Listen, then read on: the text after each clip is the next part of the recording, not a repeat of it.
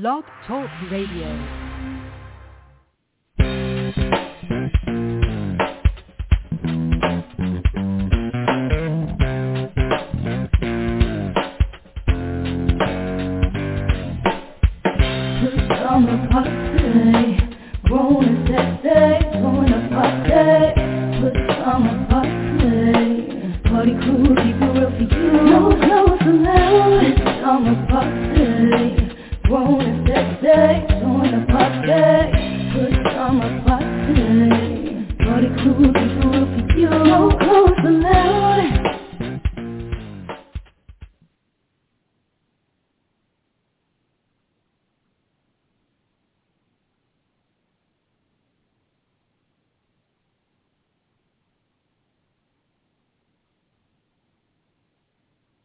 Blog Talk Radio.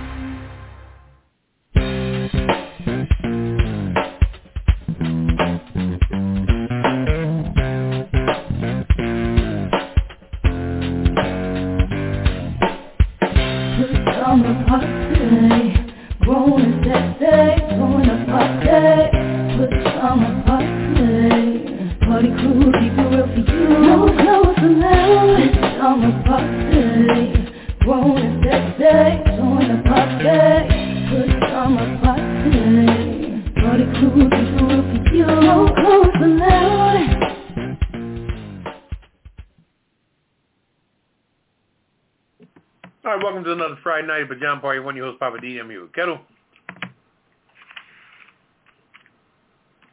Yo, yo, Ketel. Where is Ketel? Oh, there she is. Hello. Yeah, What's going on? you got it. What's going on with you? What's up, Redwine? Oh, you know, everything Hey, is cool. what's happening? Bonsoir. Everything is cool. And red wine's here, by the way. Yeah, by the way. Okay. All right. Yeah. I thought I'd hang out with you guys tonight, you know. Oh, thank you. Thank Something you. to do. All What's right. good with you? Appreciate it.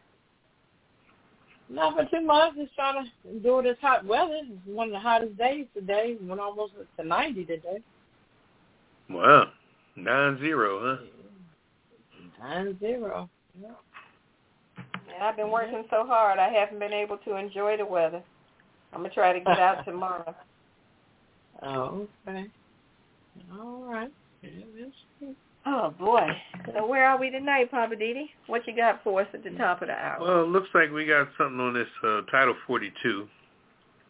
ah, Which immigration. something, yeah, where people couldn't, uh, what was it, they couldn't apply for anything because of the COVID situation? They gave them a legitimate reason to keep people out or something to that effect.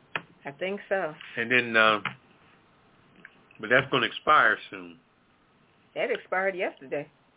Yeah, yesterday it at midnight? midnight Mhm.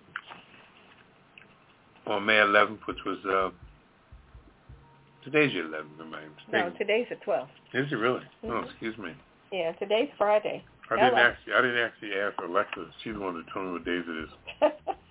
Okay, because the national uh, COVID-19 uh, public health emergency, uh, emergency has expired, and relating one of the legal uh, underpinnings of the policy, since it was enhanced by Trump's administration in March of 2020, Title 42 has allowed the U.S. to expel migrants over 2.7 million times from the southern border, according to official government figures. Okay.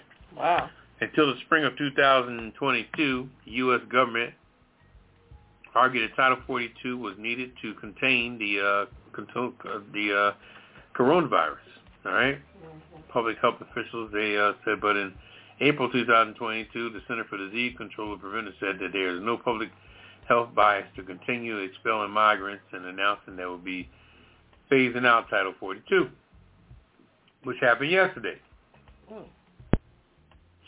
So it remained in effect in April. They kind of, you know, judges, federal judge in Louisiana agreed to the request that Republican-led state to block the policy, terminating the policy. So they held it over, but it ended last night.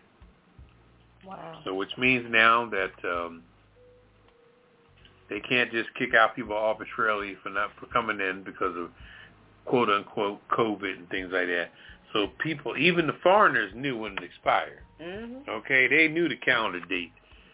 So they said that on the 11th of uh, May at midnight, they had like 72,000 people lined up at the gates of different Good borders. gracious. So now it, I guess it means that they got to go back to whatever was in place. The process, you know, now you Yeah, it was another title number, eight, nine, something like that. So now you got to, you know, put in the application to request, you know, being able to get in. But how? I mean, how are they going to process all this stuff? Because there's like the last number I saw, they said just in one day it was like eleven thousand people trying to get in, trying to get across the border. I, I just think. Oh, I'm sorry, you didn't ask the question yet, but I was going to say what I think. yeah, well, what do you think about this uh 42 ending and people lined up to come in America and uh what's your take on it? Go easy on them, you know. They're people. Oh, I don't have any issue with them. My issue is with the the way that this is being handled.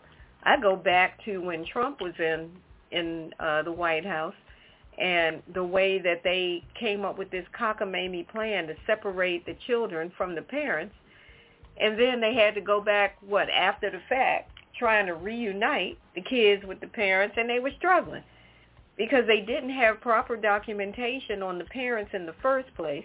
And then if they got through the system and ended up somewhere in America, but the kids were being held, now they can't even find where they are because they never even had the paperwork to keep track of where are the parents going if you allow them to stay, but you kept the kids. I don't even understand what that was about. Why would you separate young kids from their parents? If you're going to let them stay, then the kids should stay by default. If you're going to send them back, then you should send the kids back by default with their parents. That whole separation thing was just ridiculous. I'm wondering now to this day, did they ever finally reunite everybody? Because that was an ongoing struggle. I think they just start reporting on it because I think it's, I think, that's just my opinion. I don't know for a fact. I think it's still some kids separated from their parents. So I just think this whole immigration thing is out of control. Those people uh, in the border states, like the governor, uh, what's his name in Texas? Abbott. Abbott. That whole bullcrap scheme of sending busloads of people to the vice president's home and up to New York and all this kind of stuff without a plan in place, you know, they were just he was just flexing. I think the problem is that the immigration policy is terribly broken and our government needs to do better. And I'll leave it at that. Hmm. What's your take, Ketel? Mm, I just don't like the fact that um I'm not sure if this is part of, you know, uh, the question, but how are they able to send these immigrants here on a bus and put them in front of the uh, vice president's house? I mean, what is going on with that? I, I just can't get with that, and they shouldn't be allowed to do that. But on the question about the um, the, the the immigration thing, um, I don't know. I just think enough is enough. I mean, after so many people, I think we're busting at the seams. We kind of talked about this before, but I, I just feel like we have more than enough people here already, and enough is enough. So we have to figure out a way to um, either deter them or, um, you know, I just saw something on TV earlier. It was um, a family, and they were stopped at the border and Mhm. you know they had three or four um police officers or immigration officers whatever you call them there at the gate like okay you can't come any further so uh, i'm hoping they're not going to any drastic moves as far as shooting anybody but i mean it's it's to get it's to get rough so they need to figure out some type of medium somewhere where do they go maybe they could be placed somewhere temporarily until we figure things out or something um because you know I can't see them you know killing human beings. I can't see that. Yeah. maybe they need like a lottery type thing where there's only a certain number of people who can come across the border at a designated period of time, whether it's each month or each year or however they figure that out. And, you know, communicate that to, to to people that are coming, trying to come, and just say, hey, this is how it is. You know, you can try to get in, get a number or something, and if your number is makes it through, then you get through. If you don't make that cut, I'm sorry, you got to go back or go elsewhere. You don't have to go back where you came from, but you're not going to get in. Right. Because at some point, I agree with you, Ketel. You can't just let everybody to come through because eventually resources are going to become very limited or non-existent. Mm-hmm. Right. Yeah, and the government they got people coming across the border with nothing but the clothes on their back. You know, Yeah. babies need food, Pampers, women need products. You know, it's it's it's a whole lot. Yeah. Yeah. Yeah, figure something out. Mm-hmm.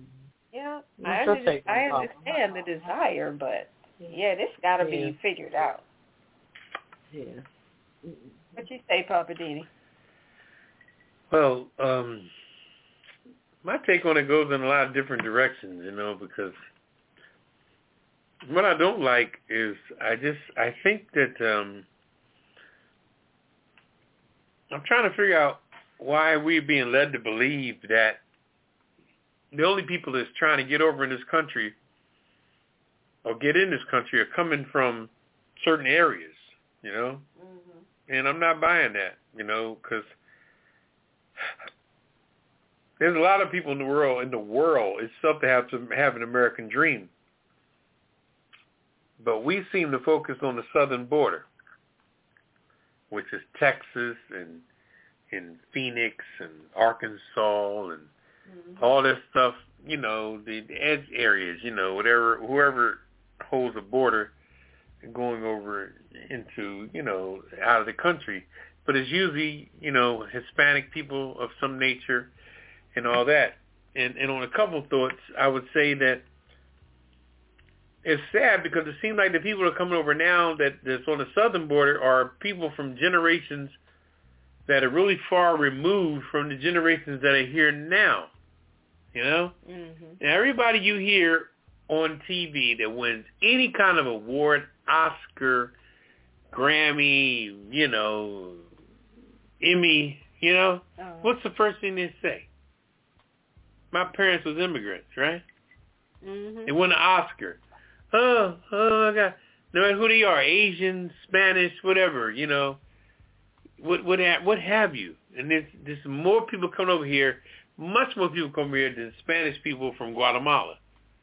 I'm not buying that shit because then you got the people that are coming in of Asian descent. They may be coming in by way of Hawaii and coming over through the California borders.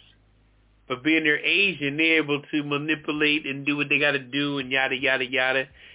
And you know what I mean? And nobody says anything about that. Nobody talks about the borders of California. It's always Texas. It's Texas borders.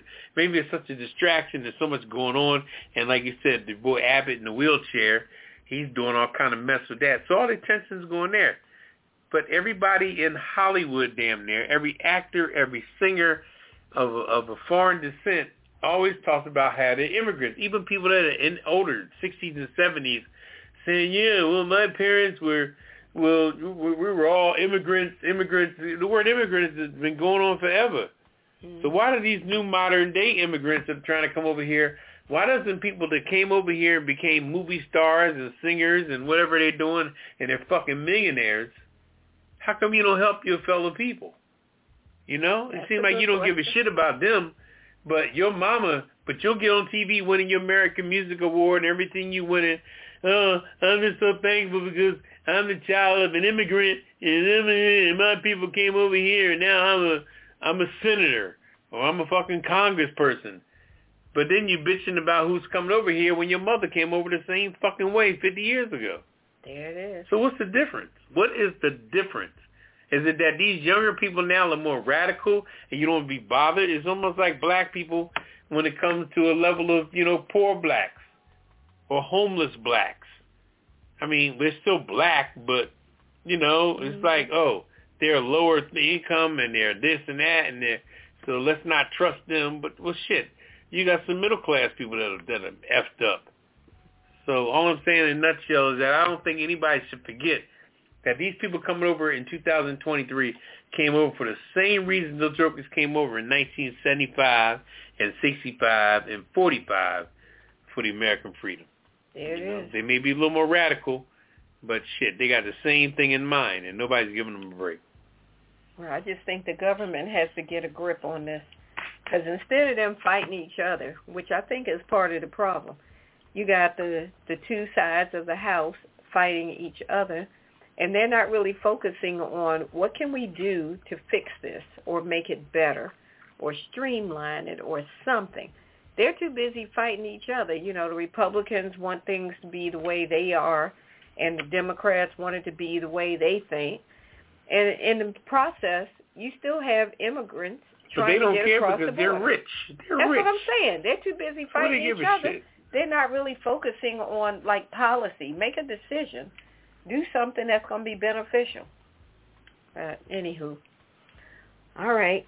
Well, that was just a little something on Title 42 and immigration. It's a hot mess, I tell you that. yeah, it really is. All right, Ketel, I'm gonna kick it back over to you. You ready to uh go over the rundown Yes, for tonight? Yes, I am. It's red wine. What kind of red wine are you drinking tonight? Merci beaucoup. oh, Proceed. Okay. S'il vous plaît. okay. All right. Um, we're going to start with in focus. Um, Trump appeals jury sexual abuse and defamation verdict. Also, George Santos Santos pleads not guilty to federal charges. Okay. And deadly shooting in Fairfax, Virginia. Our cocktail of the week. Also, what's popping with Poppa DD. Of course, our weird news. We do have to lighten it up tonight. There's a lot going on. Peeping Goat is on the loose in New Jersey. Also, Mookie Betts avoids theme hotel said to be haunted. And man rescued from woods after sex game goes Ari. I'm just saying with Redwine, your moral compass is broken. Living for the city with Poppa DD, my Hollywood wrap-up, the Kiss It List, and the last word. So sit back, relax, get your favorite cocktail, and we'll be back with In Focus. Hey, this is Poppa DD. Join me on Friday nights live at the Pajama Party Adult Online Radio Talk Show. And don't miss my segment called Living for the City and What's Poppin'. Hey, and, and join me. This is Redwine with the long, long stem, and I've got the hot topics in my commentary called I'm Just Saying. And don't forget the cocktail of the week for me, Ketel with the yellow top. I got the Hollywood wrap up along with Weird News. And don't forget, we've got the Kiss It List. That's for the people who get on our last nerves and you want us to call them out. So join us on Blog Talk Radio for the Pajama Party. Every Friday night at 9 p.m. on the East Coast and 6 p.m. on the West Coast. Go to apajamaparty.com to listen online or follow us on Twitter at apajamaparty. Call us live, 914-803-4306. And don't forget to press 1. Now let's get back to the show. Hey, what happened to the snack tray or the bartender? Does anyone see my slippers? I'll call the room service.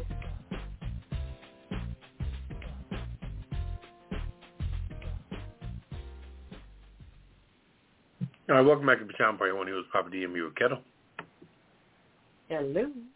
and red wine. Bonsoir, darling. All righty. It's time to focus. It's time for In Focus. All right, Kettle. You are in the first position tonight. What you got going on? I'm going to get these interns because I can't stay at this one. But anyway, I guess we have to talk about him. Um, Mr. 45, he appeals the jury's sexual abuse and defamation verdict um, with the E. Jean Carroll lawsuit. So I don't want to say he's a former president. Uh, he's appearing in New York City's jury verdict awarding $5 million a magazine columnist after the jurors concluded that Trump had sexually abused her in the 1990s and defamed her last October. Wow. The notice was signed by Trump's attorney, who said after Tuesday's verdict that he believed there were multiple strong grounds for appeal. The nine-person jury concluded um, after less than three hours of deliberation that Carroll had failed to prove it was more likely than not that Trump had raped her in a dressing room of a um, Bergdorf and um, Goodman store in the early spring of 96 but it did not find that she had been sexually abused. Hmm. Okay. Um. Okay. It seems like it's going back and forth. In the notice of appeal filed for the lower court on Thursday, with Judge Lewis Kaplan presided over the trial, Trump's lawyers wrote that notice is hereby given that uh, defendant uh, Trump appears to the Second Circuit. Asked for comment, no comment. Okay. Um, Judge Kaplan has been overturned once already in Carroll versus Trump. We are confident it will be twice after this appeal is heard. So, wait a minute. So is she? I don't know. I'm kind of confused on this. Is she going to get the five million dollars, or by the time he appeals, she he may not have to pay? That's what it sounds like to me. Yeah, he's stalling. Yeah, he's yeah. stalling for real. Because he don't ever want to pay anything, no bills or anything. So he's he's really That's stalling. True. He's trying to put it on the back burner and trying to make sure it, you know, the time elapses and everything. And you know, when he's got plenty of money, he might as well pay to pay the stuff and, and get it over with. You know, how, how you holding all these different bubbles and stuff? oh, all these cases, you, damn, I'm eradicating some of them. I mean, I don't know. I, I can't mm. explain his acts. I don't think she's going to see his time at that money. I don't think so. If anything, he should he should she should win maybe the defamation case because um, this last uh, sentence of his article says she first publicly disclosed her experience in 2019 memoir while Trump was president she said his public response was so harsh that it spoiled her reputation, cost her a 27-year job with Elle magazine, and subjected her to mean social media attacks from his followers. So, hmm. if anything, give her two million dollars and let her go on down the road for defamation because you didn't f shit up. Excuse my language, but mm-hmm. you know, you may not because it doesn't sound like that the sexual um, part was um, actually, um, you know, uh, confirmed that it happened. Like, you know, it wasn't proven, should I say. To me, it doesn't sound like it. But um, go ahead and give her half of it and let it go on down the road. See, that would mean he would have to, or it would be presumed that there is a level of guilt. And right. of course, he doesn't want that. So he's right. he's gonna fight that thing all the way to the end tooth and nail. Mm-hmm. Wow. I hope she wasn't counting on that money. I'd be shocked if it actually happened. Yeah. But you know what? I'm glad that she at least won the case because once again, this is telling his followers and believers and all of that that this man is not who you think he is. Why do you keep looking past his aggressions and just giving him a pass? You know, they got the man on audio talking about how he grabs the crotch on women and he can do this and they don't mind and all of this kind of stuff. I mean, the man has already shown you who he is. But yet, these these Trump lovers, they still will support him. They will still vote for him. They will still send him money. I honestly don't understand it. I just feel like when somebody is showing you that they are I'll just say not a good person. I'll put it that way. Why would you keep on throwing your support behind somebody who has shown you that they don't care about you, they don't care about other people, they are a liar, they are self-centered, egotistical, misogynistic, I mean all the negative adjectives you can throw. And yet people still say, I'll send you some money. I'll vote for you. What is wrong with our civilization? Mm-hmm. that we can get behind an individual like this. I mean, to me, at this point, it's not even about him. It's about somebody like him. How do you support somebody like him? I just don't get it. Yeah, it's pretty scary. I mean, are people just being that dense? Yeah, pretty much they are. Just like a sheep led to the slaughter? Mm-hmm. Because the sheep will follow the crew, even if it's going to their death. If everybody's going that Mm-hmm. way, they just go right along. It's the nature of a sheep. Is that what we've Yeah, become as what- a civilization? We're just sheep? I think I think those people you're talking about, they're one and the same. They they follow the same ideology that he does, the same BS that he does, and talk the same language. So, you know, we always say we don't understand what the heck he's talking about. Those same people, they know what he's talking about because they have a particular language, you know. So that's how I see it. So They they can break the code. They see between the Mhm. lines. So the Yep, you folks.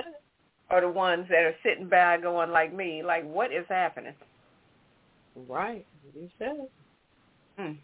Yep, crazy. Well, that's frightening. You go figure. That is frightening. Mm. I All agree. right. It is. Well, we'll see what happens next. Well, speaking of liars, George Santos back in the news. Homeboy from New York or wherever. Nobody really knows because the man lies so much. I don't know where he's really from, but he pleaded guilt, not guilty, to 13 federal charges, including fraud and money laundering. But yet he's a representative from the state of New York. Um, these allegations and all, in, or the charges include allegations of fraud related to COVID-19, unemployment benefits, misusing campaign funds, and lying about his personal finances on House House of um, you know the House disclosure reports. There's certain information that when you when you run for a, a Senate or representative position, they want to be able to look at your stuff and see what did you spend, how much money did you raise, and all that kind of stuff. He lied on that. So he was released on a $500,000 bond, according to the U.S. Attorney's Office in New York. And he's been ordered to surrender his passport, and he's going to need permission to travel outside of Washington, D.C. and New York and Long Island, because he actually represents Long Island. So he appeared in federal court in Long Island on Wednesday of this week, and he was charged on seven counts of wire fraud, three counts of money laundering, one count of theft of public funds, and two counts of making materially false statements to the House of Representatives. So my question is, why is this man still holding his office? I don't understand why why Congress didn't take some kind of measure, even if it meant passing a whole new bill, to get somebody like him out of office. I don't get it. So all of these charges are, you know, just adding new uncertainty around his political future because he's a freshman to Congress. He just got there. But he brought all this baggage with him from stuff he did. Um, what island was that? Somewhere in the Caribbean. He had some deal going on that was false, and it, the man just got a lot of baggage. So between all his lies and fabrications, I mean, I'm sure everybody remembers how he lied about his mother, where she was from. He lied about his education. He lied about previous jobs he's held. The man is nothing but a walking fabrication of bullcrap. But yet, he's still in the House of Representatives. I just feel like they need to do something about it. So anyway, you know, New York is the ones that are bringing the charges. And uh, he said Wednesday that he's not going to resign from his seat, and he plans to seek reelection next year. Now, there are people from the district that he represents in Long Island that are calling for him to just resign. But he's talking about, oh, I'm going to, you know, I'm planning for my reelection campaign. Yeah, he sure did. He said this was all just a witch hunt. So now he's starting to mimic Trump. So, Don't, you know, we'll see what happens. But I I just feel like how, how much more are you going to be allowed to get away with? Between the deceit, the lies, the crookedness, the misrepresentation, the stealing and redirecting funds that weren't yours, and he used campaign funds for his own personal stuff. He was buying clothing and, you know, I don't know, entertainment stuff and whatnot.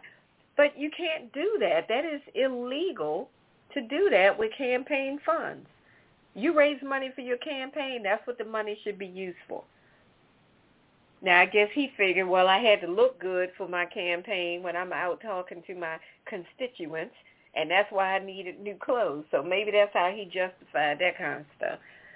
But anyway, I'm putting him on the kiss it list.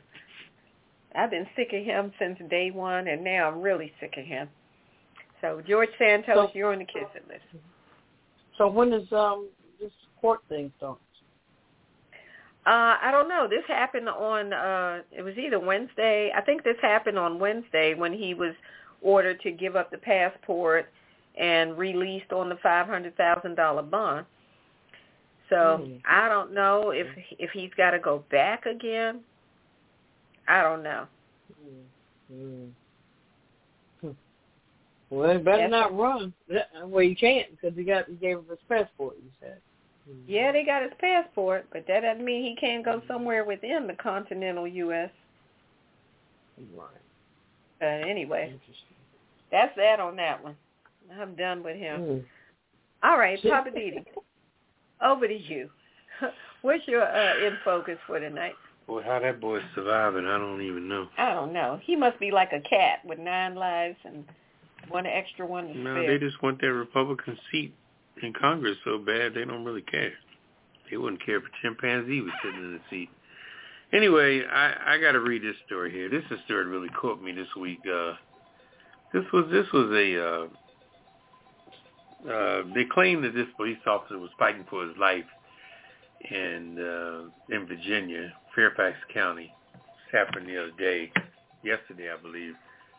Um, the gist of the story that they're giving based on the assailant being dead, you know, because when it when when it's a dead man involved, you can say what you want to say because nobody's speaking on his behalf, you know. Sure. So they claim that he stole a U-Haul truck, and uh the cop noticed that he, I guess it must have been a bolo out for the truck, and I guess the license plates uh, matched it. So the cop told the guy to come over for questioning. He was going to talk to him about the stolen vehicle. And they claimed the guy bum rushed the cop car, and they were fighting in the in the cop car in the front seat. He got in the front seat. They were not not in the front. They were leaned over. The driver oh. door was open, and they were fighting inside on the seat on the front seat of the of the car. And the cop was able to grab the radio and said, "He's got my gun. He's got my gun." So once that happened, you know, over in Virginia, all hell broke out. Cops came from everywhere. Now, when the cops arrived and they approached the car where the person was being, uh, that was fighting with the cop and allegedly was getting his gun, one cop shot in there a couple of times and hit the guy with a couple of bullets in the car. He fell out the cop, fell out the car. And when he fell out of the car, another cop came along and shot him a couple more times. Mm. Now I'm trying to figure out what the hell is that about? Now, this happened in Virginia, happened in the Alexandria, as they say, portion of Fairfax County. Now, we know Fairfax County, you know, their their Caucasian persuasion is very high, you know, but this being down in the Alexandria area of it, as they say, I don't know where it's exactly located. But in any event, for you to shoot a person, sure, he took the cop's gun. I'm not downplaying that at all. If that's in fact what happened, the cop probably the cop was by himself at the time when it happened. So I guess he had to say the worst thing he could say to get them to come as soon as they could come. But when they came, they lit this guy up, hmm. and he died right there at the scene. Now, the one thing they didn't release was the man's race, his color, you know, which is strange because I just think they don't want nothing to pop off on this, being the fact that somebody else shot him again a couple of times. And, and you know, they control the narrative, you know. The police control the narrative because once they put the yellow tape up anything they want to say about that tape, no matter what kind of film they got. Because remember, if film don't have audio, then it's only giving you 50% of the story. Mm-hmm. You know? So, anyway, this guy was shot, I guess, a total of, when I saw the video, and it was a video that they weren't showing directly, but indirectly, because you would hear the shots, and it sounded like about five shots from the first officer. Then the other cop, when he said when the guy fell out of the car, shot him two more times. Now I'm taking it that he's black because it seems like whenever black people are pulled over or, or apprehended or what have you, you know, death always has to be the, you know, the norm. You know, but when you think back to Buffalo, New York, when those nine people were killed in that supermarket, they brought this white guy out in handcuffs. Sure now, how do you kill nine people in a supermarket, a small supermarket, and then they go in the supermarket after you and they apprehend him, and he's coming out with shorts on, a little blood coming down his leg, but he's, you know, he's But he was he's got on handcuffs and he's alive after killing nine black people in the store. Now, why is it that when it's a white person doing a shooting, they they tend to spare their lives, but whenever it's a black person in a situation, it's almost killing is like the you know the, the plan of the day. And I can go back and talk about all the young black people that have been killed in in police situations and all, and it's just an atrocity. And I can understand they came along and that guy was doing this and and they had to do what they had to do to save the cop's life and what have you. But once he was out of the ground, out of the car with no weapon, and they said that the weapon he allegedly took from the cop was never fired. Mhm. Was never fired. But why did the other cop come along and shoot him two more times? I, I don't understand. And it seems like when it comes to people of color, the order of the day is dead. You know, you get stepped and pulled over and whatever, all of a sudden dead. Dead. And when you talk about why they were stopped from the very beginning, this guy had a stolen U-Haul truck and went into the cop, fighting the cop, and they backed up in reverse, crashed. It happened in the McDonald's parking lot. If you see it on the news, it happened, you know, Fairfax, Virginia.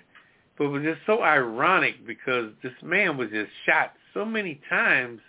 Did he not go down or something? Or and when the other cop came along with his trigger happy self and threw a couple more bullets, was that to say that you know I'm gonna make sure my partner gets home tonight? And I appreciate that.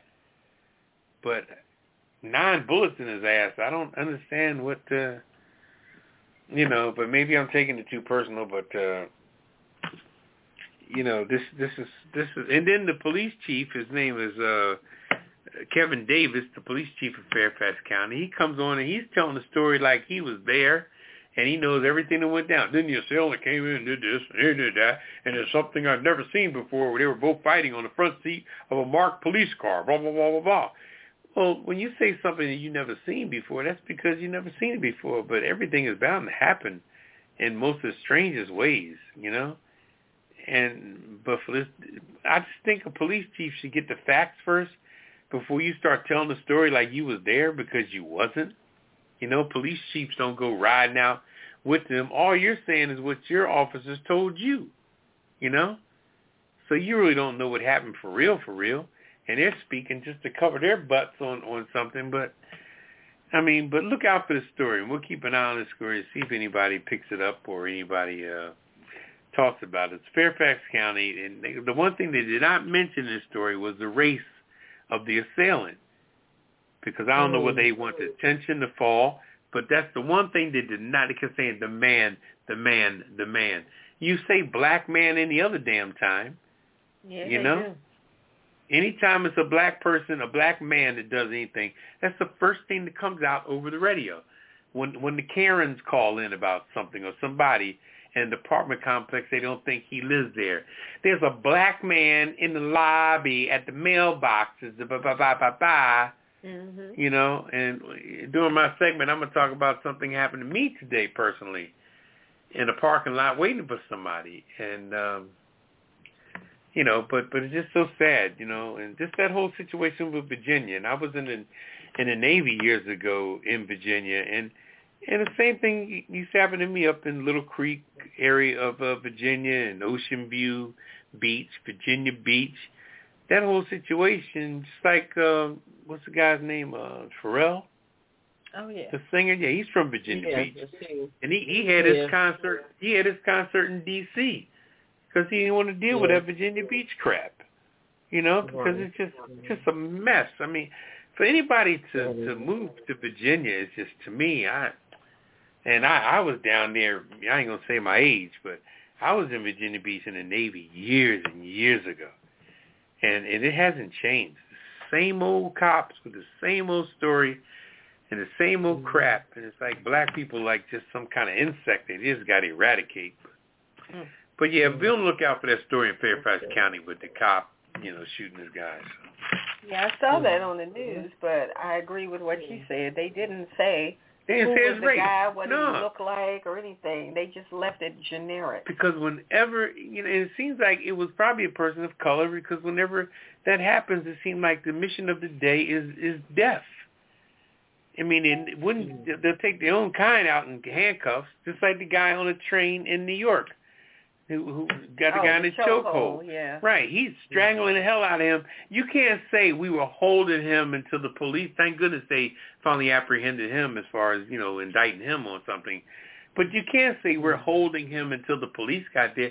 Well, somebody take off a belt and tie him to a pole.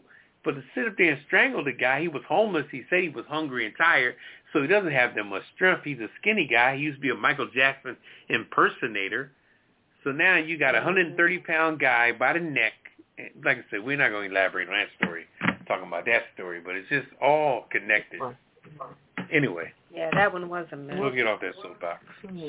yeah, let's take a little CC. But if anybody have any questions or comments, want to join the conversation, hit us up tonight, 914-803-4306, and press 1 to get in the queue.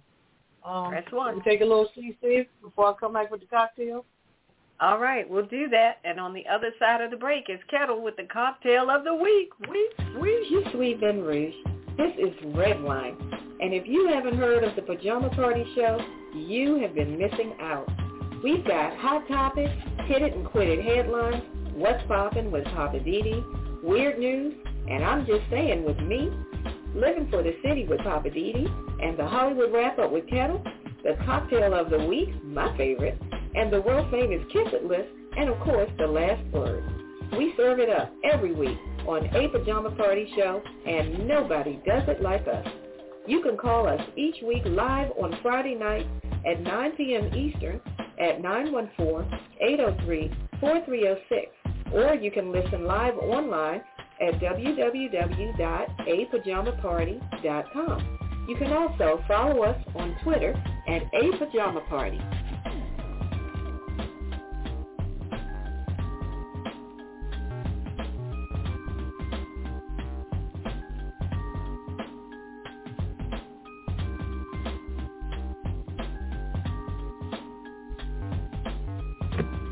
All right, welcome back to the John Party. When you host Poppa D and me with Ketel Hello. and Redwine. Bonsoir, darling. And it is time now for the cocktail of the week. Week, week.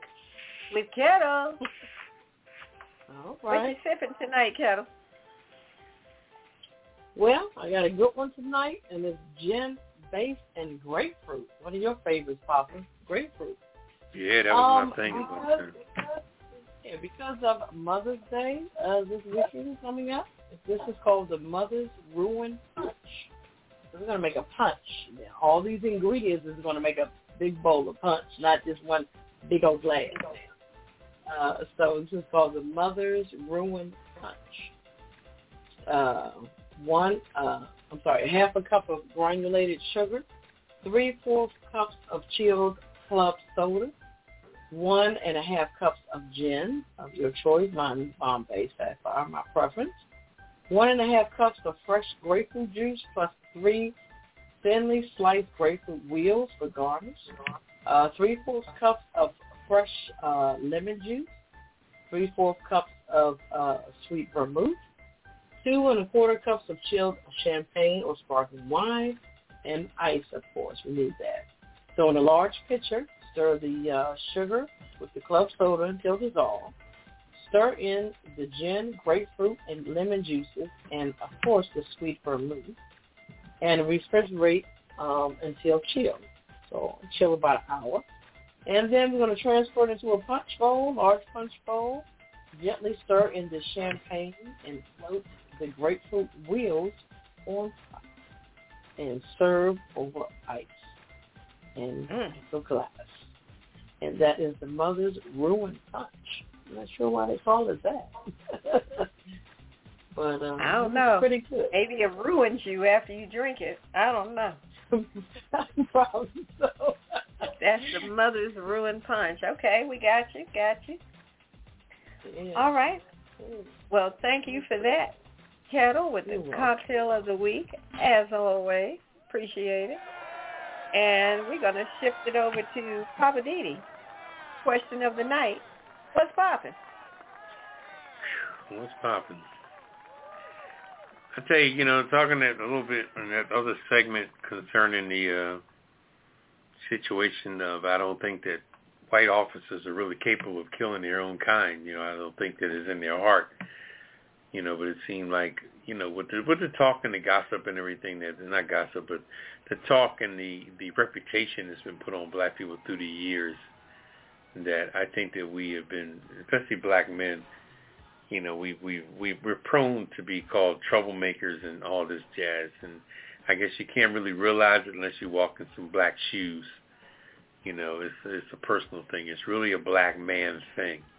You know what I'm saying? I don't think people say, I know you feel. No, no, you're not. If you're not a black man, you definitely know how the fuck I feel. You really don't. You know, with the things that we deal with every day, every single day. I was waiting for a friend of mine today. Uh, I was going to give him a ride from work so he wouldn't have to use Uber. I was in the neighborhood where he got off. And I was in the back. He was going to come out the back of the store he worked in. And I'm sitting back there for a minute, and um, I was sitting outside of the back of a a Chinese store, or it was sort of a, I guess a Chinese store you can call it. And I'm sitting out there and I'm waiting on him. And one guy came out there to, to smoke a cigarette. One one of the Chinese guys that worked there as a cook, I guess. So so he goes back in and closes the door. And then a couple minutes later, um, another person, two other people came out of the same Chinese store, and they're sitting there watching me, and I'm at the back of the store. I'm not even in. I'm not even up against the store. I'm way in the back parking lot. You know, like the back of Walmart and places like that, where you come in the store through the back entrance and all that. And I'm back there, and I'm just sitting there, you know, my head back, waiting for a person to come out right next door to the Chinese store. All of a sudden, I look up, and a little, you know, strip mall patrol car rolls through there, and he stops. He asked me, "What am I doing?" I said, "I'm waiting for a gentleman to come out of the store." He said, "Yeah, well, somebody called and said you were back there." But I hadn't. I hadn't been back oh, there. Wow. I hadn't been back there five minutes, and I mean it. I have not. From the time that that Asian guy came out of that store, and I, like I said, I wasn't nowhere near the store, and that was the back door, which is an alarm door, and it's a brick, flat brick wall. You know, sometimes you don't even know what's behind those doors, where they're closed in the back of a strip mall. And I'm not even up against it. I'm way on the other side of the parking area. And apparently they called the patrol people on me, and the guy, I said, I'm waiting for the jump. In fact, he knew the guy that I was picking up. I said, the guy that works in this store here. He said, oh, yeah, yeah, I know him. You waiting on him? And the guy pulls off. But what got me is that these Asian guys got so paranoid. Now you're behind a security door that closes from the inside that has no knob on the outside now. Okay? It's only an exit door from the inside of the store. So you're paranoid as shit about me, like I'm about to, you know, break bad up in the place or what and I wasn't even up against the store. I was up a little further and and for the patrolman to come up, I'm saying to myself, I pulled around to the front of the store. And the gentleman I was waiting for, he came out and said, yo, man, where you at? I said, man, I left from back there. I said, I was a marked man back there. I was back there five minutes. All of a sudden, I was I was being surveillanced. So I went around to the front of the store, and as I pulled off with him in the car, I said, man, look, you told me you're going to be ready by the time I came back in that area because you wanted to leave out the back door. Next time, have your ass ready when I get back there like you said you was. Because you put me in a fucking situation. I'm not sitting back there 10 minutes waiting for you in an area that soon somebody see a black man, I'm like the catch of the day. You know, fuck that. You know what I mean? My life ain't nowhere near that lifestyle. So I don't like to be accused of something I'm not doing. And But it just go to show you that everybody looks at us like, and the Asians just got a bill where, you know, they want to be protected, and you can't, you know, they have the anti-Asian law, and but fuck, they look at us and they think that we just out for, you know, it's just it was just a crazy experience. I just wanted to share that, you know, to show that, like I said, until you walk in a black man's shoes, shit, you don't even know. I'm gonna it at that. Wow, that was crazy. They call the popo one. Yeah, I'm like, wow. Ain't nobody got time for that bull. Mm-hmm. It's All hard right. out here for a black man. You know it. It's been hard, honey. It's been hard. Yeah. He said it's always been hard. All right, well, we're going to take a quick break, and we're going to come back on the other side of the break with the weird news on the Pajama Party Show. It's another Friday night at the Pajama Party Show, and we're here with our PJs on because you know we don't allow clothes in here. If you enjoyed the Pajama Party Show, why not invite a friend or tell a neighbor to tune in right now? Go ahead and text them. I'll wait. Tell them to call us right now at 914-803-4306. And if they want to join in on the conversation, tell them to press 1 so that we'll know they have something to say. We'd love to meet your neighbors, friends, and relatives, so send them a text, email them, or call them up and tell them to join us for the Pajama Party live on Blog Talk Radio. The more the merrier. Or is it Misery Loves Company? Or whichever. Tell them to call us up on 914-803-4306 if they just want to listen, or press 1 if you want to join the conversation. Now let's get back to the crew and more of the Pajama Party show while I try to find out who hid the belt from my robe. I tell you the truth. Y'all know you're so wrong for that.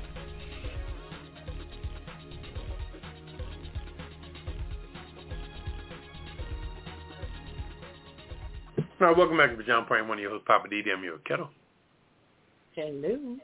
And Redwine. Bonsoir, darling. And I did find the belt for my robe. Y'all think you're funny, but I got it. Okay. Right. It's time for the weird news. You know, we always bring you the weird news every week, and we got three more crazy weird news stories for you.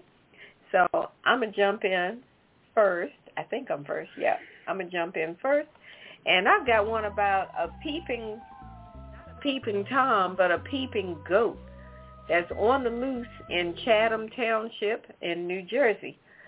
The police in Chatham Township, New Jersey are looking for an unusual perpetrator who's been seen peeping into people's houses. And it turns out it's a peeping goat. The Chatham Town police are actively searching for the peeping goat that has been seen throughout the township, according to police. The goat appears to be armed only with his horns, and he peers into people's homes.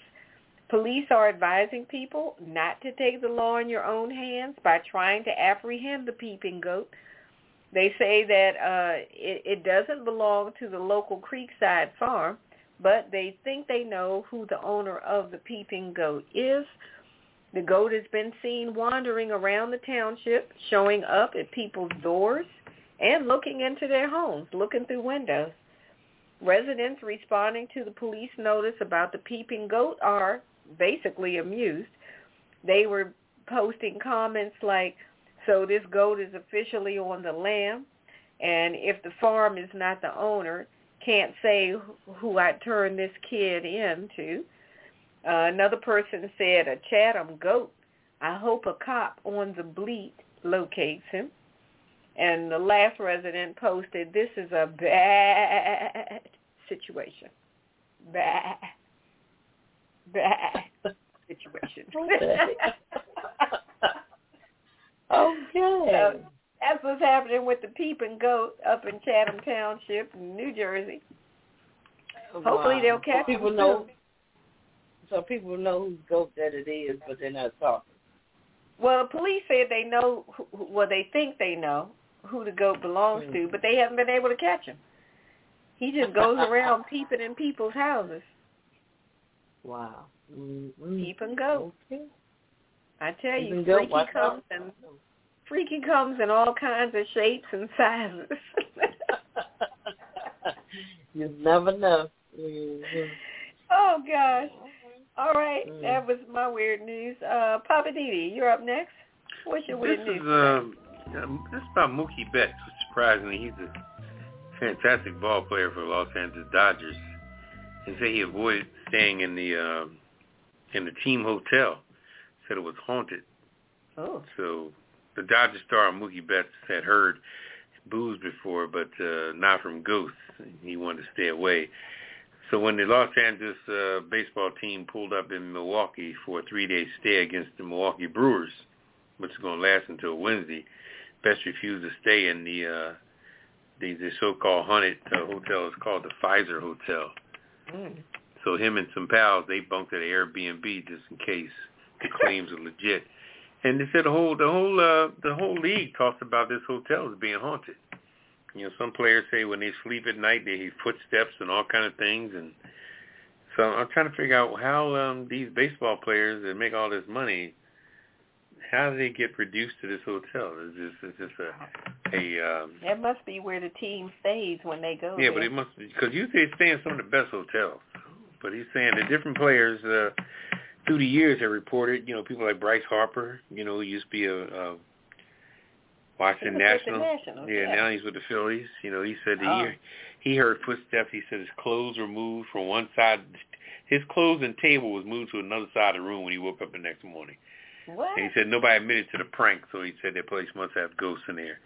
And different other players, this guy um, from the Texas Ranger, Michael Young, he said he kept hearing footprints until he just sat on the side of the bed and kept telling the ghost, if you're here, reveal yourself. Then he said the noises stopped. So it's okay. crazy. Yeah, it's crazy. Oh. It's called the, I uh, don't think I want no ghosts revealing themselves. Not, no, thank you. if you want to hold up, it's Uh-uh. called the Fist, Fister, P-F-I-S-T-E-R Hotel. P-F-I-S-T-E-R Hotel. I'll be going And it's located in Milwaukee, Wisconsin. They say it's haunted. So No, thank you. Anything running Yeah. around in there, they can stay there. I know that's right. It's, it sounds like that uh, TV series Ghost. Yeah. Uh, So, Papa I Didi, would you stay there at that hotel? not at all. I wouldn't even. But I'm trying to figure out how a baseball team was reduced to it something must like be a really nice hotel. yeah, it must I be guess. nice, but uh, Yeah, Yeah. I was getting ready to say, Who probably decent. Yeah. Oh, I'm sure it's real decent. Them, them players don't be staying nowhere. No. Hey, Ketel, would you stay there? Uh-uh. What do you No, thank you. May- Maybe maybe the land is haunted, and then once they put the um hotel on that land, um, Yeah, the that ghost like we're not going nowhere. You know, we just going to continue to be here. So. Could have been built over top of That cemetery. could be. Yeah, it could be some kind of burial Mm. site or something. Well, yeah, Yeah, I think okay, we all agree we're gonna pass on the Pfister Hotel. So when in what was that Um, again? Milwaukee. Milwaukee, Wisconsin. Okay, so if you're in Milwaukee, find yourself Mm. a Hyatt or Hilton or W or something. Holiday Inn Not the Express. Holiday Inn Express. Holiday Inn Express. That'll work. My people. All right, Ketel, you're up next. Uh, what's your Um, weird news? Milwaukee to Berlin.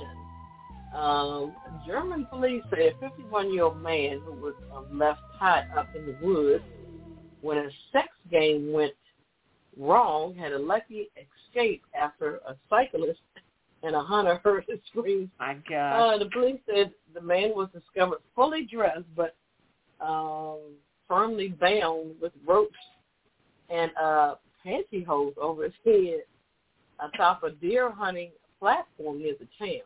Um, Buckburg? Okay.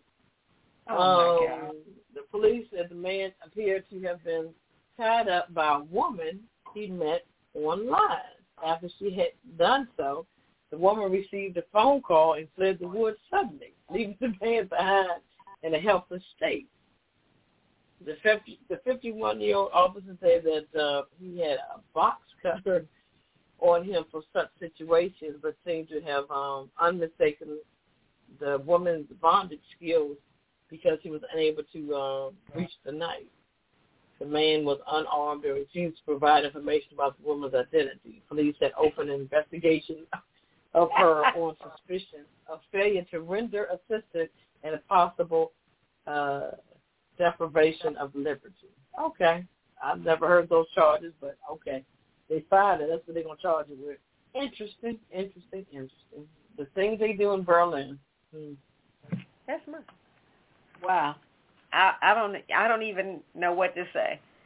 How you let somebody tie you up and put pantyhose on your head, and then she she was bounced out, and then he hey. left out there tied up. He thought it was cute. It was a sex act. It was a sex act. They were getting to get their groove on. But my yeah, thing but is, how much sex was he setup. getting? If but he was tied up, fully dressed. You said. I think it was Oh. a setup 'cause she got a phone call, so she's like, "Pew, I'm out of here." And she just left him tied up with pantyhose on his head. Okay. I, I would be so embarrassed. Mm, that would be so crazy. Mm. With that big chicken said the cartoon, well, I'll say when you gotta go, you gotta yeah, go. when you gotta go. All right, I, I'm gonna put her on the kiss it list. I'm gonna call her the sex, sex game lady. Put There her you on the go. kiss it list. Cause that was some bull. Like, how you gonna be playing around and then you gonna leave a dude tied up, and he can't get loose, and now he's out there looking crazy, hollering for help. Come on now. Well, she was a prostitute. Well, he it, you said he met her where online? Online, yeah. So why would you trust somebody like that? I mean, you know, I mean, I mean, you can, but I mean, how, there's no in between. You don't know how long they known each other, yada yada yada. You know. Yeah, yeah. I'll give you that, but I'm just saying that's still messed up. I mean, unless somebody called her and said your house is on fire, come now. To me, Yeah. otherwise there's no excuse. You could have at least cut the dude loose and then told him, "Look, we have to play this game later. I gotta go." so, I mean, that's just my take. I just feel like she was very rude to leave him tied up like that. That's not right. Got him out there all tied up looking crazy. Anyway, that's why it's the weird news. What can we say? All right, Ketel. That wraps up the weird news. Uh, let's see. We're gonna take a take a break and then we're coming back with what? I'm just saying. You. Yeah, we're gonna talk about uh some things on the other side of the break. We'll be right back. It's the Friday night adult talk show, The Pajama Party, on Blog Talk Radio, produced by DC Homegrown Entertainment. Visit us online at www.apajamaparty.com. Click the banner and you can join us online or call us right now at 914-803-4306. The views and opinions expressed on this program are those of the Pajama Party crew and you. So pick up the phone and call us now, 914-803-4306, and tell us what's on your mind. There's a big fluffy pillow reserved up front just for you at the Pajama Party. And remember, it's PJs only, no clothes allowed. Pass it on. Now let's get back to the Pajama Party crew and more of the Pajama Party. That better not be my robe.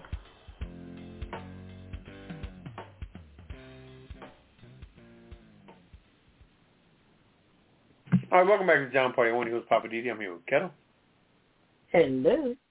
And Redwine. Bonsoir, darling. How you doing? All right, Redwine. Uh, what's uh, you're just saying? What you what you saying tonight? You know what? Tonight, I'm just saying your moral compass, as people call it, your moral compass got to be broken because there's a problem. There's a real problem. Now, as you know, I'm always on Ron DeSantis, the governor of Florida, because he's always doing some crazy that crap stuff. But this time, I'm like, dude, what moral compass are y'all trying to refer to if you can do stuff like this? So Florida, Florida Governor Ron DeSantis signed a bill, Senate Bill 1580, that they call it Protections of Medical Conscience. Okay, first of all, how you going to decide? How you pass a bill to protect somebody's conscience. I mean, how do you define what is somebody's conscience? You know, people have a conscience that tells them right from wrong in a whole lot of different degrees. But they passed this bill yesterday, and what this bill 1580 does is it allows Florida healthcare providers and insurance companies to refuse services based on their morals, their ethical or religious beliefs. Now, that's a problem. And to me, I thought the EEO, which is the Equal Opportunity, whatever the O stands for, what that was supposed to protect everybody from the federal perspective. But they just passed this bill in Florida to protect the medical conscience. So what it boils down to is if a medical professional, a doctor, nurse, you know, health aid, whatever, if they feel like somebody who's in need of service somehow offends their moral compass, they can now turn down service. So, and you know Florida is all about the anti-woke, anti-gay, anti-black, anti-anything that's not white like the snow. So to come up with this crap, this is now giving them the legal permission to turn down anybody who is basically not like them. So any doctor, if you come in there and you're transgender and the doctor says, oh, you know what, this transgender lifestyle is offensive to my moral compass, so therefore I can't treat you. I'm not going to treat you. And the law goes even further for this bill to say, and you can't be sued. So they're going to protect you from being sued. They even included insurance companies. So if an insurance company decides, oh, you're gay, we don't want to insure you. Oh, you're, you know, transgender, we don't want to insure you. Or you're bi whatever, and we don't want to insure you. And this is giving them the legal right in the state of Florida to do that. I don't understand how are they going to circumvent federal laws that says this is illegal. But they're calling it conscience-based objection. So you can turn somebody down based on your religious release, beliefs, your moral beliefs, your ethical beliefs. And I'm trying to understand, like, if you're supposed to be doing something like you're a medical professional, if somebody needs medical attention, how are you going to judge this person based on your beliefs? Nobody says you got to live like they do or act like they do or believe like they do. But what has that got to do with your role as an insurer or a medical professional? How are you going to judge? This is judging.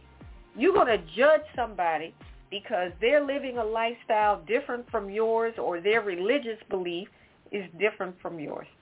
This is some craziness. I don't understand how Florida got away with this. It should be completely illegal, but DeSantis signed the law because that's how he rolls. I'm just saying, you know, this is giving people too much opportunity to let their uh what's the word I'm looking for? Not bigot, but yeah, being a bigot or just being able to judge somebody based on how you feel about stuff. If their lifestyle is not your lifestyle, what's that got to do with if somebody has a bleeding ulcer or you know, some other medical situation going on, and you're going to assess this person and decide, oh no, you're one of those folks. I, my moral compass just won't allow me to treat you. You got to go somewhere else. How many people are going to die as a result of this, of them being allowed to break the law like that? I, I just, I, all I'm saying is that I personally will never live in the state of Florida because this kind of stuff to me goes back to Roe versus Wade. Once that got shut down by this idiotic Supreme Court and they decided, oh, we're going to go back to telling people or women what they can and cannot do with their body. It was just a matter of time before those type of relaxations of the law allowed people to get into this. We've already seen bakers uh, bakeries who refuse to do cakes for gay weddings. We've seen companies who won't, you know, allow people to buy clothing if you have a different lifestyle or different religion, you know, Buddhist or whatever it is. And now in Florida, they're basically saying, oh, it's open, what do you call that? Open, you know, open season. Now everybody can live out all of their isms and say, oh, you're protected by the law. You can do whatever you want. If that's offensive to your beliefs or your so-called moral compass, go for it. Because now you got a law to protect you. And the other half of the law says you can't be sued for it.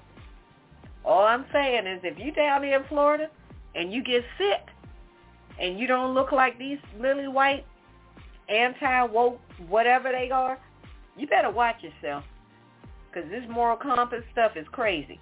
Their moral compass is clearly broken or totally non-existent, one of the two. I'm just saying, this is Redwine. You better watch yourself down there in Florida because Florida's tripping. DeSantis is a problem.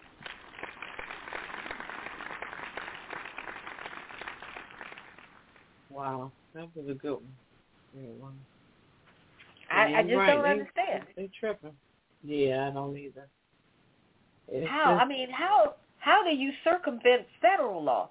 Federal law says you should not be able to discriminate against anybody based on color, race, creed, sexual orientation, gender, disability. All of that is covered under federal guidelines. And now they just said, "Oh, we're gonna step over top of that," and because this is Florida. I'm like, man, that might as well be the wild, wild west. Okay, I'm out. I'm. Making their own laws, that's all. Yeah. And if you can't abide by them, I mean, you know what? I hate to say it, but I think this this is my opinion. The, the catalyst was uh Trayvon Martin, and Uh-oh. when that guy got off of Stand Your Ground, it it just opened a whole can of worms, and Florida just went to the shit. I'm sorry, I hate to say it, but Yeah. yeah, I don't want to. I don't want to live down there. Ever since I, you know, we talked about that Trayvon Martin and that guy getting off. I, I don't want to live in a state like that. No. Mm-mm. No, thank you. Yeah. Nope. They can have it. I my. I mean, you got Disney my- and all that crap, but I, I could not Mm. take up residence in a state Mm. that passes laws like that. Because it doesn't Mm. even matter whether it affects me personally. The fact is Mhm. that because they passed that law, that's a problem. So it's not about, I don't even see it as, well, you know, if it affects me, then it's a problem. It's a problem anyway. Because now you're doing people wrong Right. and they're they're doing it under the guise of because of their moral compass. What moral compass? Mm. This is just an Mm. excuse to treat people wrongly. Yeah. Or just uh, continuing to do the um. I hate to say, it, but the white supremacist thing. I mean, you know, it's just crazy. Yeah. Well, wanna keep it clearly white supremacy is alive and kicking in Florida. For sure. So- hmm Yeah, that was a good one. Yep. All right. All right. Well, we're gonna keep it moving. Where are we going? We taking a break, or are you ready, Poppa DD? You want to hit living for the city, or we want to take a I'm break? ready, first? Oh, Poppa DD says he's ready. All right. All right. It's time for time for Poppa DD and living for the city. What's happening in the city, Poppa? I mean, it's a lot. I mean, what you touched on is very interesting. Uh, you know, Ron DeSantis and the other guy, what's the other boy in New York, the uh, congressman, Oh yeah, What's George? Santos. George Santos. He's lying through his teeth, and everybody's acting all all all fearless. You know, you know. I'm gonna, of course, I'm gonna run for election again. All I'm learning, they they're trying to carry that whole Donald Trump sassiness but that that doesn't you know other people's attitudes like Donald Trump's attitude isn't gonna fly on everybody. You know what I mean? Mm-hmm. If you got a mean ass brother, you can't be mean like your brother. I mean, your brother's just a mean ass. You know what I mean? That's in your brother's DNA. So you want to act like your brother, be mean like him? No, because deep down inside, you could be a punk motherfucker. You know what I mean? And your brother's got the mean, he got the venom in him naturally, which is Donald Trump. He's got natural venom. Trump just don't care. That's Donald. Donald Trump's situation is more mental than anything. You know, he's got this belief. He's been around a lot of years. You know, mm-hmm. jockeying people and running stuff and in charge of this casinos in Atlantic City, all kinds of stuff. You know, he's touched bases on everything, all kind of hotels and buildings and wives and he ran the the beauty pageants and you know this man had been every and the whole time he done it he always had a bunch of yes people around him. And it's showing up now with his lawyer who's testifying against him you know because he went to jail for Donald Trump just to show you how loyal he was to that jerk off. Mm-hmm. now he's trying to in the indictment that just happened recently he's got to speak at Donald Trump's trial that's going to be coming up for different things they're charging him for so and now he's been busted to pay this lady five million dollars for her reputation and things like that on the civil suit. And he's like, ah, I ain't paying that. Ah. That's been his attitude his whole life. And I told you before, if you know white men, and that's what we have to break the world down into. We have to we have to break the world down into color and gender. You can't blend. You know what I mean? Once you blend, you're going you're gonna miss the boat because there's nothing like a white man, okay? Hmm. If you want to check out the white man, look at the Reagan years, okay? From 1980 to 1988, they didn't give a shit about nothing. They were running the world. Between 1980 and 1988, the white man was running the world. Okay? Hmm. That was his time. They didn't give a shit about nothing. They ran everything. And their their their motto was the one with the most toys wins. And that's how white men are now. The one with the most toys wins. Who got the biggest car, the most money, always are the ones in charge. And that's what Trump has has, has geared himself to be. But see, Trump's money is illusional money. Mm-hmm. You know what I mean? He ain't got right. that fucking money. He ain't got Michael Jordan money. He ain't got Tyler Perry money. You know what I mean? He ain't got Oprah Winfrey money. He ain't got Beyonce and Jay-Z money. He got Donald Trump money, which is just a bunch of bullshit. Hmm. Bunch of tie, tall hotels, hype, hoopla. People that got real money don't even talk about it. You know what I mean? They don't talk because it's not even in, it's not even liquidated. It's all in stock options and Swiss bank accounts and all kind of shit. It's spread out all over the place. But but getting off the subject of this man, I want to go back to uh, also where are they now? Um, Ketel jumped on something earlier that caught my attention when she talked about um, the gentleman in Florida was killed. Um, Trayvon Martin. Trayvon Martin. Right. That was the catalyst of a lot of things, you know? Just like the catalyst of the civil rights movement to put it in high gear was uh, Emmett Till, mm. you know? That situation. And that girl went to her grave knowing she lied and admitted she lied a couple of years before she died, you know? Sure did. Now all of a sudden, but getting back to Trayvon Martin, the question is where are they now? Where is George Zimmerman now? All that stuff with the trial and everything and the guy holding up a piece of fucking cement in a, in a, in a courtroom, like that was some type of evidence. And we actually fell for that shit it was almost as sad as the girl that got away with killing her daughter. Remember that woman back in the day in Florida? Remember one? Remember the, the girl who uh, they found her daughter in the marsh, and she was always out partying and everything. Remember the cute little daughter, and she was on John the. Uh, Bonet? That one? No, no, no, no. Not that one. No, that, okay. you may not know it, but the, he she got off on that particular thing also for killing her. wasn't didn't really kill her, but her daughter was found in the marsh dead, and that that lawyer representing her, she got away with it. She kind of faded away since then, but she got away with it also. Remember the lady who does the, the stuff at night? She was the commentator at night, sort of like a uh, Anderson Cooper type of woman. Remember that lady that was on there all the time with Nancy? the country? Yeah, Nancy. Nancy. Uh, Man, Nancy was big on that story with that woman getting name? killed. Yeah. But anyway, that's that's off the. We're not going to focus on that. But what I'm saying is like, where are they now? You know, where's the cop? Where are the cops that killed these different people? You know, what are they doing now? You know, like Sandra Bland, the Oh. sister that was, you know, telling off that that one officer Mhm. and telling what you gonna do. Remember, she's outside the car. What you Yeah. gonna do? Then all of a sudden, she gets back to the cell, and now they said she killed herself. I mean, 'cause you could shoot poison between somebody's toes. And then the thing about it, in them towns, the coroner got to be in on it. Mhm. If the cop can call the coroner and say what he's going to do, and he's down with it, then it's a done deal. All you got to do is get the coroner to sign off on the shit. So Sandra Bland, may she rest in peace. She was a bad motherfucker. She told that cop off. But my question is, where's that cop at today? He was never indicted. They they just said, well, she killed herself in the cell, which was bullshit. She just got a job there in Texas. That woman was full of life, and all of a sudden she was dead. You know, and the other brother, Michael, uh, that was killed in uh, Missouri. Michael Gray?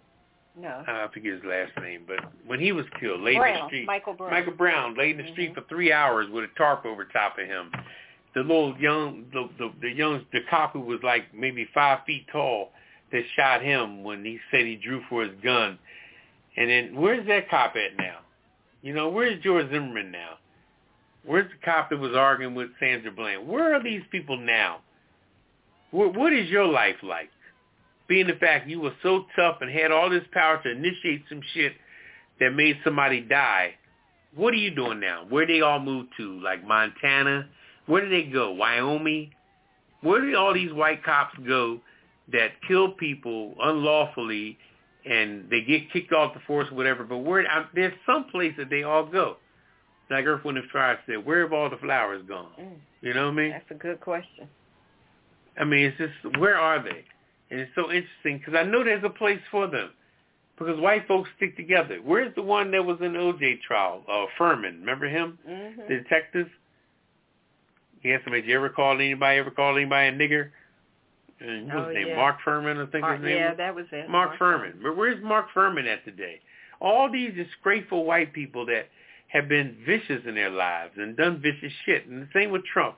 All these guys that go along with Trump, the, the governor of Florida, the congressman in New York that lying through his damn teeth to get in office. He became a con- how do you lie and become a fucking congressman? Damn, I'm in the wrong profession. I can lie pretty good. What the fuck am I doing? You know what I'm saying? This man lied his ass off and became a congressman. Either the people that voted for him was just as stupid the fuck as he was, Mm. or whatever, whatever maneuver he pulled. And now he sits up there in Congress with a staff, works in the Capitol building. What the hell? And we got the nerve to be stopping immigrants from coming across the fucking border? Mm. And we got bullshit people like that right here in America? Oh my God. Anyway, I'm gonna leave it at that. Whew. I'm leave it at lot to think about. I'm gonna it at that. A lot to think about. You're deep in the city tonight with Poppa DD. Watch out. I'm gonna it at that. I'm gonna it at that. That's some good stuff to think about. That's that's a good one. That was Gotta a let good some one. immigrants, let Yeah. some immigrants over here. That's why they want to keep the immigrants away because they don't want no new thought process. They want, they think they got the blacks in perspective. The Asians are in in the Asian area. Let's protect them from the blacks. Let's keep everybody. Let's let's put the gay people in their area. Like you can't strategize all that shit because people can do. No. pe- Babies are born every fucking minute of every day. And people gonna merge and Everybody, overlap and all that. exactly. So everybody not gonna happen. congregates and talks and and all this shit. Yeah. Now you're gonna keep Segregation is not gonna work anymore. I'm telling you right now, Florida's gonna pop like a fucking helium balloon. It really is. It's gonna pop. Cause you can't control all that. How many people try to control their wife or control their relationship or control their husband and control? Shit, how long that shit lasts? A minute. Anyway, let's give it up. a hot minute. All right. Well, thank you for that, Poppa DD. Uh, let's Wow. see. We're, a good one. Mm, I that agree. was a good one. And I mm-hmm. tell you, it's just when you when you mention about how they get away with it, like how do they just get away with this stuff? People like Santos and Trump and all Yeah, how that. did he become a congressman after you lied about your finances, lied him? Then he said his mother was an immigrant and his father, they were in nine eleven. All these different tragedies of the world. You made everybody have this sympathy for you, and all that shit was a lie. All of it. And you became a fucking congressman. I don't believe it. Damn, at least become a manager at Seven Eleven or some shit. A That man told so many lies. It is just beyond belief. hmm Anyway, Whew. All right. what are you well- gonna do? Yeah, you're right. All right, we're going to take a Mm-hmm. break, and we're going to come back with Ketel and the Mhm. Hollywood wrap-up. She's going to give us the lowdown on everything happening in the entertainment world on the other side of the break on the Pajama Party Show. This is the Pajama Party on Blog Talk Radio. The Pajama Party is produced by DC Homegrown Entertainment at www.dchomegrown.com. The views and opinions expressed on this program are those of the Pajama Party crew and you. So pick up the phone and dial 914-803-4306. That's 914-803-4306 and tell us what's on your mind. There's a big fluffy pillow reserved just for you at the pajama party, so call us now. And remember, it's PJs only, no clothes allowed. Pass it on. Log on to www.apajamaparty.com and click the Listen Live banner or call 914-803-4306. Now let's get back to the crew and more of the pajama party. Is it tea time, darling? All right, welcome back to Pajama Party. When it was Poppa DD, I'm here with Ketel Hello. and Redwine. Bonsoir, darling. Darling. Ooh, uh-oh, Poppa DD's warming up. It's time for Ketel and the Hollywood wrap-up. You ready? yeah. All right, Poppa DD. Hollywood, ba ba ba ba ba ba ba Hollywood. Take it away, Ketel. Take it away.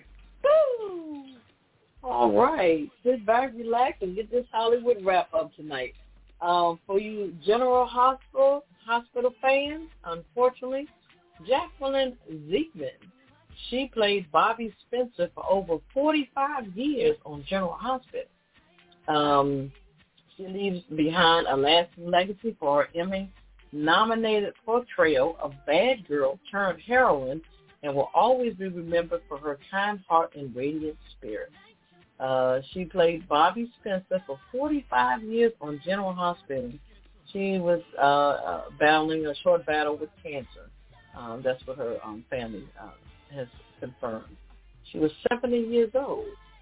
Wow. And, uh, yeah, I mean, hey, that's a long time, 45 years playing Bobbie Spencer. Boy.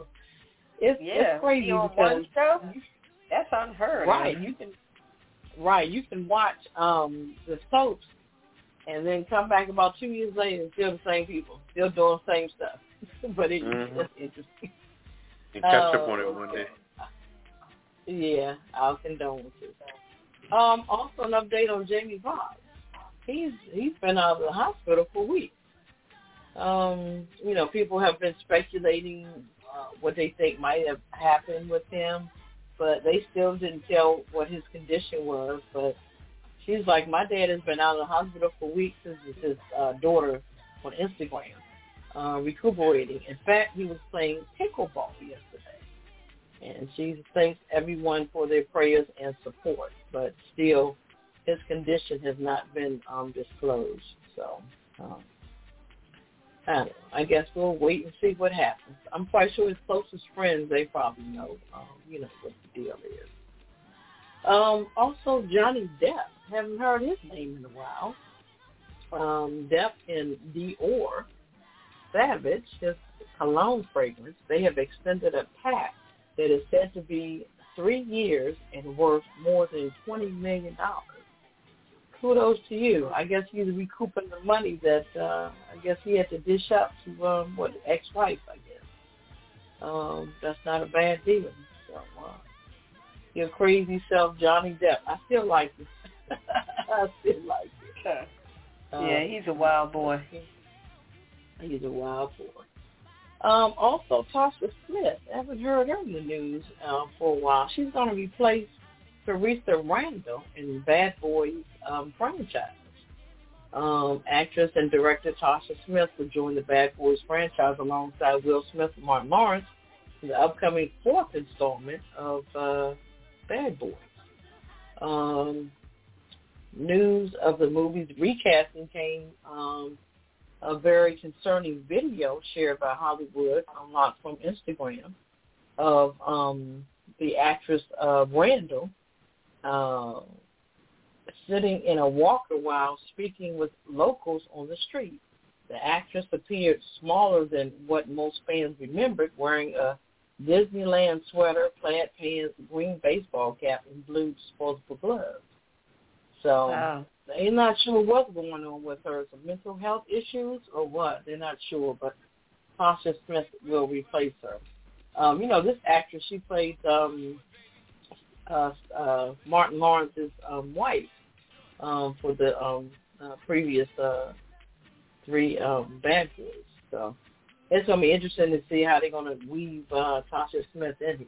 So interesting. Yeah.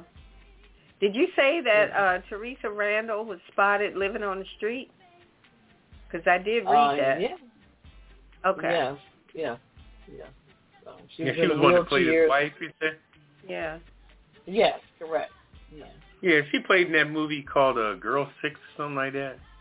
Oh, was that her? Yeah, Mhm. yeah. Okay. That was one of her Mhm. first movies, I believe. Yeah, with uh, Yeah. Spike Lee's movie. Yeah. Okay. Yeah, Mhm. they said now Um, she's also- out there pushing a cart on the street. Oh wow. I don't Yeah. know. It, like I said, I think it's some mental health issues going on. But I mean, you know, we could be God wrong. I mean, but you know, from what they saw, you know, they said, okay, Gert's gonna scratch her. Um, also, Whoopi Goldberg, she's gonna release a comic featuring a menopausal superhero.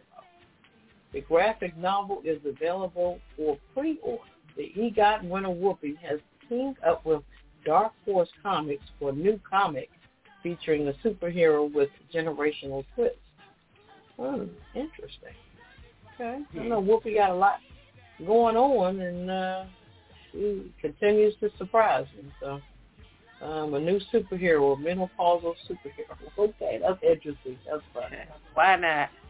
Um, yeah, why not? What the hell? Also, um, J Lo um has a new movie out on Netflix called Mother. Um, she's an assassin. While fleeing from a dangerous uh, assassin, an assassin comes out of hiding to protect her daughter she left earlier in her life. Hmm. That don't sound too good. so, what she fled and she left her daughter? I mean, that's crazy. But um, yeah, um, Omari Hardwick, he's in it. Um, Joseph Fiennes and uh, a few other actors in it. So uh, I can't, I can't wait to see it. Just to see J Lo on the screen again. I like her in movies. I like her better Yeah, in she's a great than actress. Yeah, she's yeah, a great I actor. think so. Right. Um, of course, we can't um, forget our uh, Beyonce. Beyonce kicks off her Renaissance World Tour in Sweden. Girlfriend, get them coins. During the sold-out show, Beyonce performed for nearly three hours, including various songs from her seventh studio album, Renaissance, in addition to several of her classic hits, of course. Um, and the dancers, boy, they were on point. Um, they showing it a lot on Instagram and Facebook as well. So um, you don't even have to pay for a ticket; just watch it on net. So. And uh, last but not least, Jay Z has detailed his plans to open a casino in New York City, Fame Times Square. The rapper is hoping to open an entertainment venue in the heart of Manhattan through his company, Roc Nation's partnership with gambling giant Caesar's Palace. And he's bidding against a number of other groups who all hope to secure a covenant gaming license for the city. Kudos to him. See what's going to Yeah. happen. Yep. All right. Oh, That's don't forget about the. I'm sorry. Was that the last one? Uh, yeah, it's a Hollywood wrap up. All right. Well, I was going to say, don't forget about the Prince Highway that was dedicated this week to my baby daddy, Prince. They dedicated a five mile, I mean, a seven mile stretch of Highway 5 in Chanhassen Uh, they Mhm. renamed it to Prince Rogers Nelson Memorial Highway. Okay. Kudos to him. Shout out to Chan right. There you go. You know that bill was signed with purple ink when they wrote uh, the signatures on the approval. And the Of highway course. signs on that highway are going to be in purple. All right. So sounds like a road trip. We got to go to Manhattan, Man- Chanhassen to go see All right. the highway. That's what's up. That's what's up. Mm. I'm excited about it. It's 20 minutes from Minneapolis. Yep. Hop, skip, and a jump. Mall of America is there. You can go shop. Been there, done All that. kind of unique stores there. It's a lovely place. Lovely place. Just lovely. All right. Well, that was it. I thought it was something else in the Hollywood news, but I don't remember it now. So, all right. We're going to go on down to the world famous Kiss It list. And Poppa DD, could you please explain to people what the Kiss It list is so we can all be on the same page? These are people that showed their butt hiney over the last week or two, or every day. people that are permanent fixtures on the kisser list are uh, Marjorie Taylor Greene, Governor DeSantis, Donald Trump, your boy, uh, what's your boy from New York, Congressman? Oh, boy. You say Santos. Which one from I'm New talking about Ron DeSantis. The other one, Oh, that's Florida. No, oh, George Santos. George Santos. Yeah. those that that basketball team. I tell you, them five people are just Dysfunctional. they're a mess. Uh, also, we got the sex game lady that left that man tied up in the woods with the pantyhose on his head because she said she had a phone call. That that was some bogus bull crap. If you're gonna play games like that, you got to see it through. You Tied can't him leave up, nobody pantyhose on the head and said, "I gotta go. I gotta." What people say when they got, I gotta take this. I gotta take this. Okay. Uh, I'm gonna put that peep and goat on there too.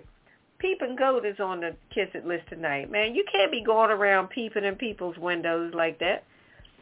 How how can a goat be a pervert already? hmm Somebody train that goat, or somebody abuse that goat, and now he runs around peeping in people's houses. That's not right. And those employees of that Chinese store, those Asians that came out and called the cops on me for waiting for somebody to come out of the store. Thought I'm. They thought I was casing the store. Really? Give me a break. That's a Karen move. You're sitting out there minding your business, Well, I tell you, and they then just they start peeping like, "What's he doing?" they just doing?" passed a law to out. protect agents. I think we need protection from they ass. Hey, Because if I go in the store and ask for some shrimp fried rice and say the wrong shit, they all over my ass. And they bring out the, let's say I order some shrimp fried rice and they bring out shrimp a fouillon. mm. You say you, you say shrimp fried rice. You woo, woo, woo, woo, woo, woo. How many times you went off on your ass like that? You made a simple mistake or they made a simple mistake and they, they, they ram their ass up your ass like it's nothing and just keep it moving. We need protection from them motherfuckers. Mm. Anyway. And also, I want to add all of the people who voted on that bill, I think it was 1580 in Florida, to now make discrimination